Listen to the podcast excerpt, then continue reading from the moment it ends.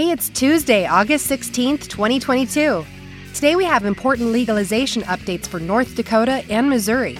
We also have news on Curaleaf expanding their efforts for world cannabis domination. And Curaleaf's also in trouble for mislabeling products. You won't want to miss it, so get ready. The marijuana industry is constantly changing with new laws, rules, and regulations. You need to know what's happening. We keep you up to date by bringing you the latest information on the marijuana industry. So get ready because this is the M News Now. North Dakota's Secretary of State announced this week that enough signatures have been verified to put adult use legalization on the November ballot. The initiative was sponsored by New Approach North Dakota, which would legalize marijuana for adults 21 and older. This would be the second time that North Dakota residents have had the opportunity to vote on legalizing adult use. The first time was in 2018, and at that time, the measure was rejected by voters at about 59% against and only 41% in favor. This new measure is far more restricted than the last proposal. Primary sponsor and campaign chairman David Owen said, the biggest difference between now and Measure 3 of 2018 is this is restricted, regulated, controlled legal marijuana. Under the proposal, the Department of Health and Human Services could license up to seven cultivation facilities and 18 dispensaries. This November, voters in Missouri will also have the opportunity to vote on adult use cannabis legalization in their state. The group behind the amendment, called Legal Missouri, said they project that the state will receive more than $40 million in tax revenue if they legalize. But while all cannabis advocates look forward to the ultimate goal of legalization, some critics say that this particular proposal is not the way to do it. The critics are concerned that the new measures based on the existing medical legislation, which some say has caused inequities in the market and encouraged monopolies, under the new measure, the current medical license holders will be the first in line for new adult use licenses. Christina Thompson, who's the co founder of Show Me Canna Freedom, said the licensing structure leaves no room for micro businesses to expand. She said, Micro businesses are basically going to be segregated into their own little sphere of existence where their supply and demand is microscopic. She also added that because of this, they're never going to become competitive. They're not allowed to sell any strains that they come up with on the large commercial market. Mark Powell, who's the co founder of Show Me Canna Freedom, said that he was alarmed that Legal Missouri allows a judge to prevent an expungement with good cause for denial. Powell said, We're for expungement, but Legal Missouri doesn't explain what cause means in their initiative. If the judge doesn't like you, the way you're presenting yourself, whatever reason, the judge can deny you. Ryan Charis, who's the general manager of the Hub Smoke Shop, said that to him the new measure was just more money and more resources going to the ones who are already winning. He acknowledged that people are excited for legalization and they want to vote yes, but he's telling his customers to be wary of voting yes, and he will stress being patient to get the right foundation built for it. Christina Thompson added, People deserve to have the ability to enter this market. People deserve to have an equal shot at it. If you fail, you fail but you still deserve to have an equal shot.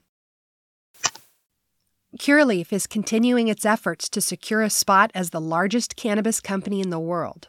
They already have operations in 22 U.S. states, as well as five European countries, including United Kingdom, Germany, Italy, Spain, and Portugal.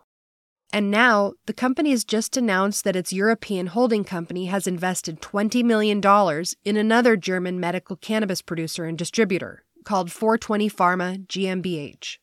The deal will give Curaleaf the majority, or 55%, of the company's control.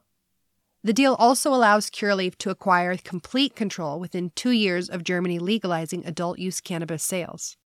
That move's expected to happen soon. After Germany's latest elections last fall, the new ruling coalition announced their plans to legalize adult use cannabis as soon as possible, and they're working on a regulatory framework now.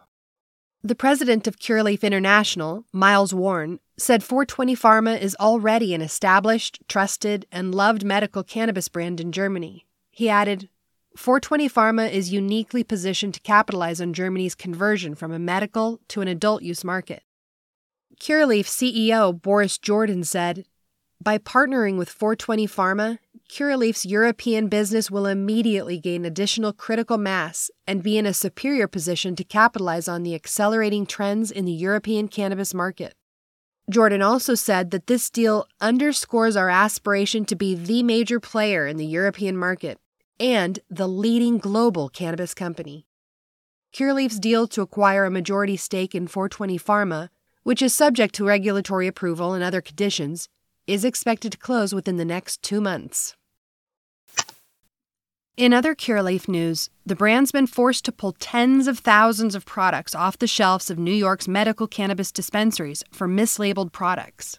A consumer watchdog group noticed that the THC percentage on the label did not match the THC percentage on their certificate. Specifically, the THC levels listed were far higher than they should have been. New York's Office of Cannabis Management got involved, and it was discovered that the discrepancy stemmed from Curaleaf switching their labeled THC percentages to show the dry weight of THC measurements, as opposed to the state standard of wet weight of THC. Dry weight shows significantly higher percentages than wet weight. For example, a product with 20% THC wet weight measurement would be as high as 37% in dry weight testing.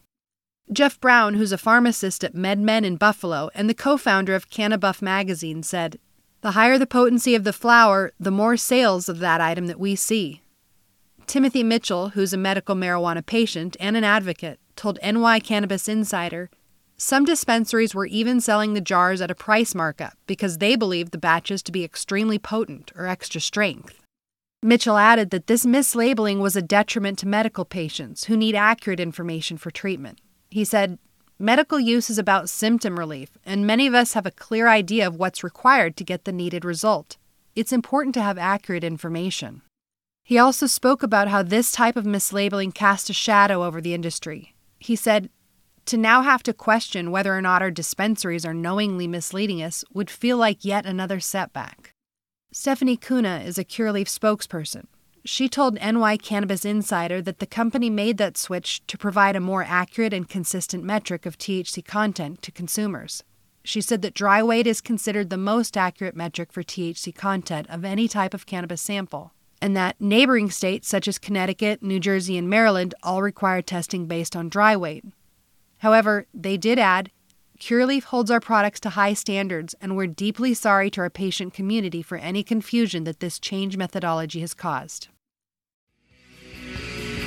That's all you need to know for today. Be sure to keep listening for the latest updates and follow us on the mnewsnow.com. Later.